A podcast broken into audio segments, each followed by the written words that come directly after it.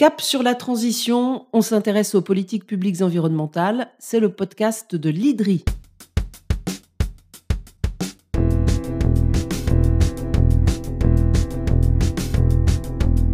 Au fil des épisodes de ce podcast, les chercheurs de l'IDRI nous éclairent sur les trajectoires susceptibles de nous mettre sur le chemin de la transition vers un monde plus durable et souhaitable.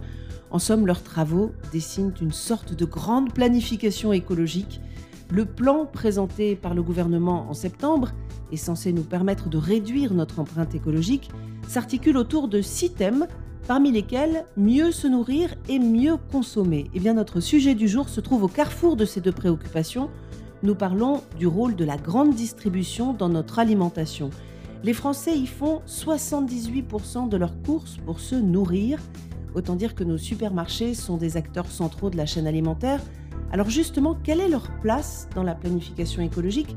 Quel est leur pouvoir de changer la donne et d'agir pour une alimentation durable? Et le font-ils? Pour répondre à ces questions, la voix de l'IDRI aujourd'hui, c'est Charlie Brocard, chercheur au sein de l'équipe Mode de vie en transition de l'Institut. C'est parti Bonjour Charlie Brocard. Bonjour. Première question en forme d'état des lieux, est-ce que la France est sur la bonne trajectoire en matière euh, d'alimentation saine et durable? Est-ce que, finalement, tout le monde a accès à une alimentation de qualité? La réponse à cette question, elle est plutôt non et on a pu le voir avec, différentes actualités qui ont rythmé, les précédents mois. La première chose, par exemple, c'est qu'en juillet, le ministère, chargé de l'agriculture a publié une étude dans laquelle il pointait que la consommation de viande en France, n'a pas baissé Mmh. en 2022, alors que la consommation de viande est le premier levier pour aller vers une transition alimentaire et agroécologique. Sur le volet santé, c'est un avis du Haut Conseil à la santé publique qui, en avril dernier, montrait également que notre environnement alimentaire est toujours obésogène, donc Mmh. il favorise l'obésité. Enfin, sur le volet inégalité alimentaire, on a vu en septembre un appel aux dons lancé par les Restos du Cœur et suivi par d'autres associations, puisque euh, ceux-ci disaient ne plus pouvoir faire face à Mmh. l'afflux de nouvelles personnes. Alors vous avez réalisé à l'IDRI une étude en avril, heu, 2023, je crois, pour observer si l'action publique, elle, était adaptée, était à la hauteur?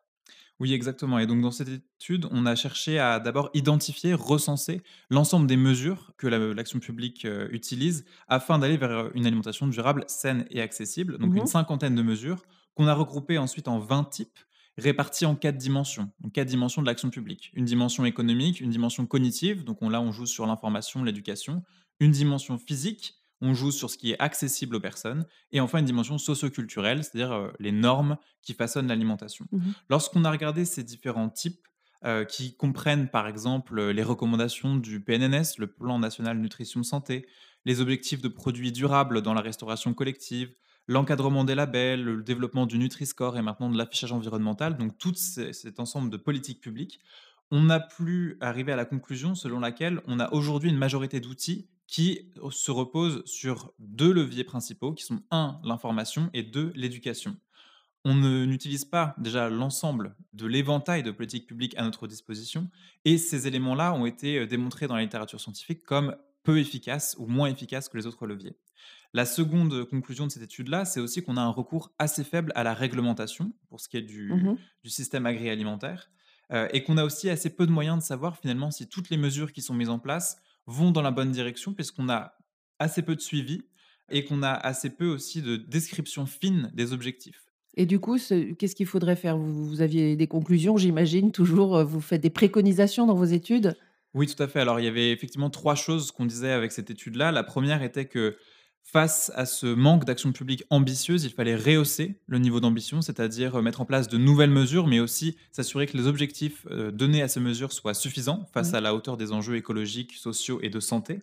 La deuxième chose, c'est qu'il faut aussi une démarche de planification pour le domaine de l'alimentation, Là c'est-à dire aussi. qu'il nous faut avoir effectivement un cap à 2030 qui nous permette d'orienter l'ensemble des politiques publiques dans la même direction et enfin, il faut aussi mobiliser des acteurs qui sont jusque-là peu mobilisés, puisque je l'ai dit, on parle principalement des, heu, de mesures qui vont sur l'information de la consommatrice ou du consommateur, mais il faut mobiliser d'autres acteurs et parmi eux, les acteurs économiques du milieu de chaîne, les industriels et les enseignes de la grande distribution. Alors justement, dans la planification écologique présentée, heu, fin septembre par le gouvernement, on parle, heu, de mieux se nourrir, de mieux consommer, mais finalement, il est à peine question de la grande distribution, dans la synthèse du document et elle est pourtant un acteur incontournable de nos choix alimentaires. Oui, absolument. Et c'est d'autant plus frappant que la grande distribution, c'est près de 80% des ventes alimentaires, mais que dans le document de la planification écologique, en fait, elle est jamais citée explicitement. Mmh. On va avoir des mesures qui pourront la faire participer, mais elle n'est jamais notée.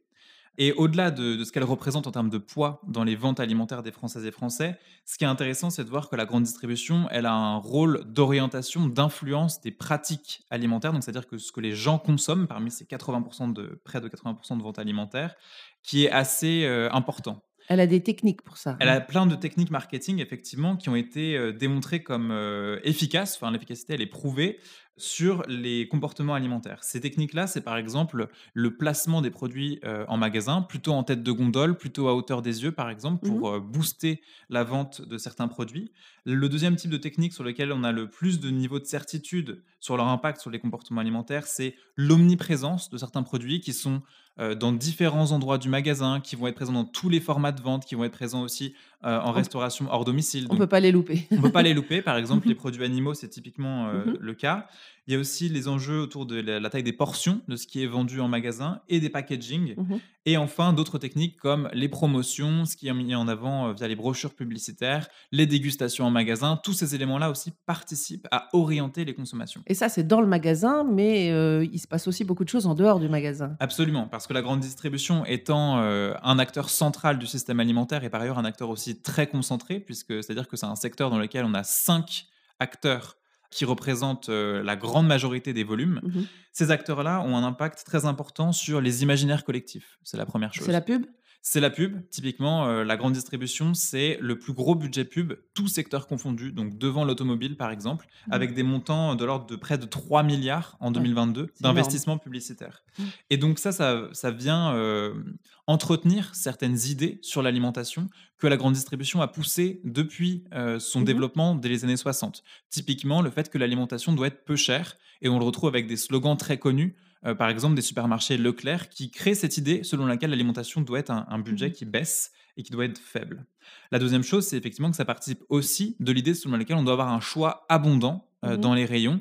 La grande distribution va venir euh, façonner les paysages alimentaires, c'est-à-dire les, le paysage dans lequel on, on évolue euh, Mmh chaque jour, quotidiennement, et dans lequel on va faire nos choix alimentaires. Et typiquement, les emplacements des hypermarchés euh, façonnent aussi l'aménagement du territoire et les transports euh, des personnes. Ouais. Et un autre élément, c'est effectivement que cette influence-là, au-delà de ne concerner que les consommateurs et consommatrices, elle s'étend aussi jusqu'à la production agricole, puisque les distributeurs vont développer des chartes, des labels, des contrats, Leur marque. Des marques, les Mmh marques distributeurs qui Mmh. représentent près de 40% aujourd'hui des volumes vendus, Mmh donc c'est vraiment significatif, et qui vont encadrer ainsi la production. Là, on a bien compris le, le poids de la grande distribution, son, son importance. Est-ce qu'elle prend sa part dans la nécessaire transition vers une alimentation euh, plus durable?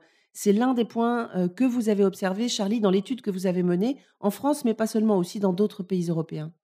Oui, et on a en fait assez peu de recherches scientifiques sur le sujet. Donc les ressources que nous, on a mobilisées, elles sont plutôt euh, de l'ordre du travail d'ONG ou de cabinets de consultants. Les études ont regardé la situation de la grande distribution dans les Pays-Bas, en Belgique, au Royaume-Uni, en France, mais aussi à l'échelle plutôt européenne. Mhm. Et on voit que les conclusions sont convergentes. Et la conclusion majoritaire, c'est euh, que les distributeurs ne vont aujourd'hui pas assez loin en matière de durabilité, voire ont des pratiques qui sont néfastes euh, d'un point de vue environnemental. Pour prendre quelques exemples, c'est d'abord euh, au niveau des engagements des- de la grande distribution. On voit qu'elle communique en partie sur des réductions de gaz à effet de serre qui concernent par exemple euh, le type d'énergie qu'elles vont utiliser ou euh, leurs économies en termes de consommation d'eau.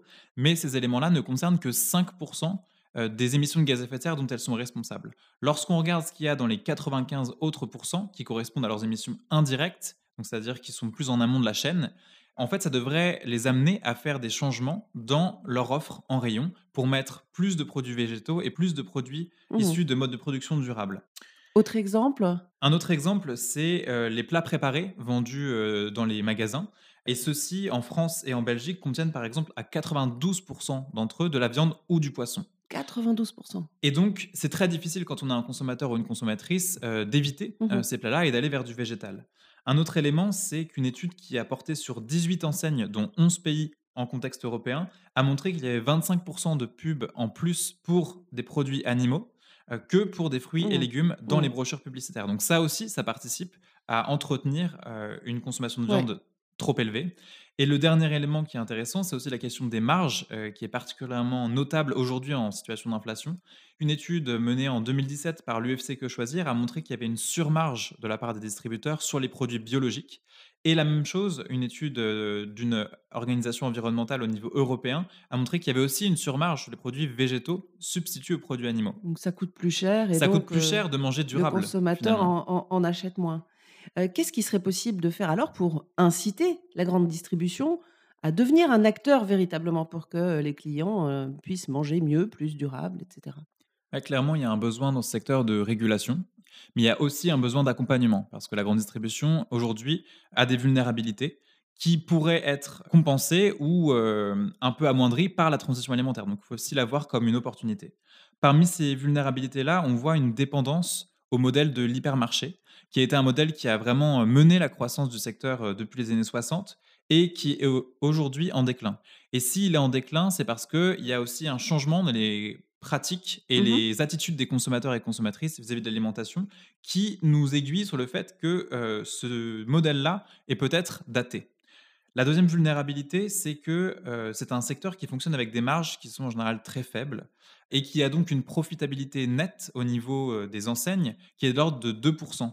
Et donc, ça nécessite que la grande distribution vende énormément en des volumes très importants, avec des promotions, avec des ventes mmh en lot, etc. Le troisième point, la troisième vulnérabilité, c'est que pour dégager des profits, elle va euh, avoir recours à d'autres types de produits, comme développer des solutions de crédit pour ses clients et clientes, euh, faire de la vente d'essence, ou euh, développer aussi des produits financiers mmh en plaçant sur les marchés financiers ou des produits immobiliers. Et donc ces trois éléments-là montrent qu'on a un, secteur qui est assez euh, fragile finalement et mmh. qu'une transition alimentaire pourrait lui permettre de gagner en résilience. À court terme, que pourrait faire le, ce secteur du coup? À court terme, il y a toute une série de, leviers qu'elle pourrait utiliser et que la puissance publique euh, pourrait l'inciter à utiliser. Par exemple, transparence sur ses pratiques marketing, dont les marges, dont les publicités. Ce serait une première étape pour ensuite aller peut-être vers une régulation, ou en tout cas encadrer davantage ces pratiques-là pour qu'elles aillent dans le sens de la durabilité. Mmh le deuxième type de mesure, c'est qu'elle pourrait se fixer des objectifs de vente pour des produits vertueux, comme des produits végétaux, des produits bio, des produits labellisés, ce qui est déjà fait à l'étranger, mais qu'en France, on a assez peu d'exemples de ça. Le troisième levier, c'est de réduire le poids des produits animaux dans ces ventes. Et donc, par exemple, ça veut dire mettre moins en avant ces produits animaux dans les magasins. Mmh Et le quatrième point, c'est de réaligner l'ensemble de ces techniques marketing sur des objectifs de durabilité, ce qui veut dire en fait modifier l'ensemble des outils qu'on a cités euh, auparavant. Dernière question, Charlie, est-ce qu'il n'y a pas un risque en période d'inflation comme en ce moment que finalement de, telles règles se retournent contre les consommateurs et que c'est eux qui payent euh, mmh. plus? Bah, finalement, aujourd'hui, la situation pour les consommateurs et consommatrices, elle est déjà très difficile. Et si elle est difficile aujourd'hui, c'est notamment parce qu'elle n'a pas été préparée, anticipée. Par exemple, il y a eu euh, l'initiative de développer des paniers anti-inflation, mais ça a été assez peu suivi par les distributeurs et donc assez peu efficace finalement. Un autre élément, c'est aussi que des institutions comme le Fonds monétaire international ou la Banque centrale européenne ont souligné que les acteurs privés, dans le système agroalimentaire, donc on parle des industriels mais aussi mmh des distributeurs, ont participé à l'inflation. À l'échelle euh, internationale, on estime que c'est 50% de l'inflation qui est due à des surprofits des entreprises. Et donc là, il y a bien un enjeu aussi à prendre en compte que ces acteurs-là pourraient être plus régulés, euh, puisqu'ils participent de fait mmh à l'inflation. Mais le préalable pour ça, c'est d'avoir accès à plus de données parce qu'on a effectivement un manque de données sur les marges, sur les profits, sur les techniques marketing. La transparence dont vous parliez. Et on a besoin de transparence mmh pour pouvoir agir ensuite. et enfin, la dernière chose, c'est effectivement qu'il faut réfléchir de manière systémique. Les distributeurs, c'est une partie de la solution, mais il faudra que le gouvernement, la puissance publique, aille aussi sur d'autres mesures qui permettront notamment de restaurer le pouvoir d'achat des ménages. Ça veut dire en tout cas, si je vous entends bien, que la protection du pouvoir d'achat passera aussi par la planification écologique. Tout à fait. Merci Charlie Brocard. Je rappelle que vous êtes euh, chercheur à l'IDRI au sein de l'équipe Mode de vie en transition et plus spécifiquement, vous observez les politiques alimentaires. Merci, à bientôt. Merci.